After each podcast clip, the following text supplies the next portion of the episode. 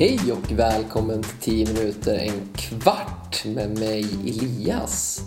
Och det här är en podcast som i vanliga fall spelas in med mig och Märta tillsammans. Men idag så är det en singelpodcast som dyker upp. Och det beror på att Märta tyvärr har gått och blivit sjuk. Det här är en podcast som handlar om ett nytt ämne varje gång. Och idag så ska jag prata om julen faktiskt. Och julen den firar vi ju i december. Och vi firar den till minne utav Jesu födelse. Och då kan man ju undra lite så här att är det verkligen så att vi är säkra på att Jesus föddes vid jul? Nej, det är vi ju faktiskt inte. Men man har bestämt för ungefär 300 år efter Kristus att Jesus föddes den 25 december. Men eh, då kan den observanta lyssnaren tänka att vi här i Sverige, vi firar julafton den 24 december. Hur hänger det ihop? Ja, det är en bra fråga och det hela är lite speciellt.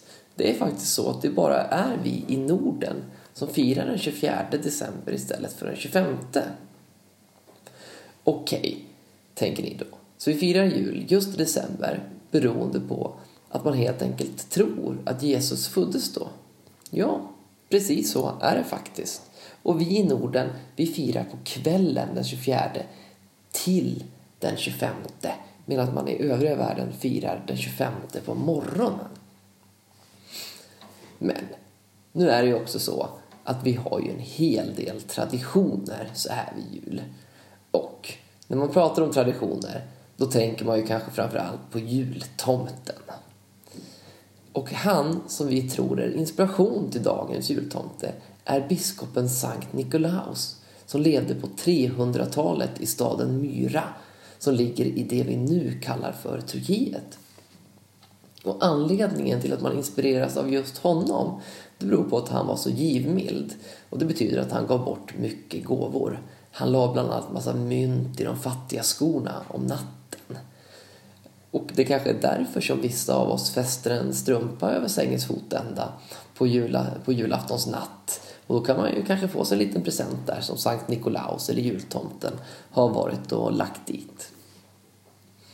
Och i vissa länder är det faktiskt så att man har inte en strumpa man sätter upp utan att man faktiskt ställer ut en sko bredvid sin säng och hoppas på att tomten ska komma och lägga ett litet mynt eller lite present i det. Och när vi ändå pratar om tomten, då var det ju faktiskt så att jultomten har inte alltid varit den här härliga rödfärgade typen. Utan förut så var han faktiskt grå. Och det är egentligen bara för hundra år sedan som tomten blev röd. Innan det så kom han i en mörk kappa, alltså en kåpa, en rock nästan. Men tomten blev röd i början av 1900-talet och det var såklart i USA. Då dök han upp i en röd dräkt med vita pälskanter. Och eh, denna färgkombinationen, just när han blev röd, var en av de starkt bidragande orsakerna till att Coca-Cola 1931 tog med tomten i sin reklamkampanj. Och det är kanske därför som man ibland pratar om att tomten hör ihop med Coca-Cola. Och man ibland pratar om att julen och Coca-Cola är så tätt sammanfogade med varandra.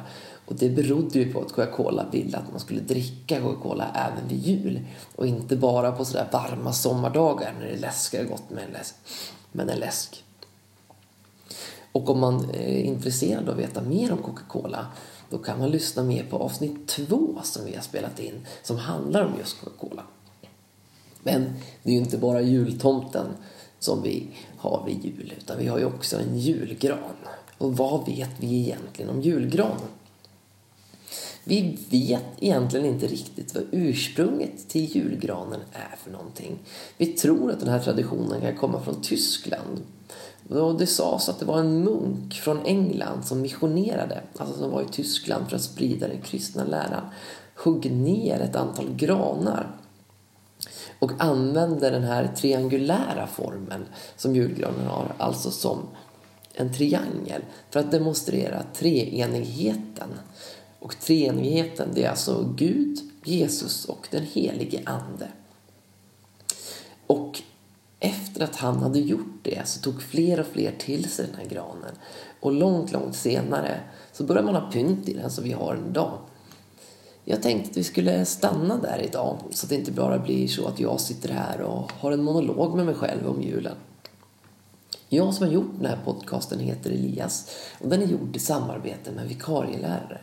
Ni kan hitta den här podcasten på vår hemsida www.vikarielärare.se Ni kan också hitta den på vår Facebook-sida Vikarielärare.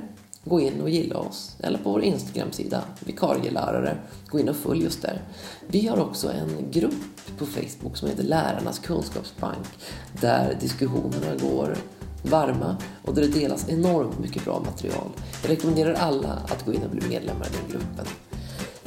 Jag som sitter här heter Elias och vill önska er alla som sitter där ute en riktigt god jul. Glöm inte bort att gå in och ladda ner materialet som du kan använda innan, under och efter podcasten. Tack så mycket.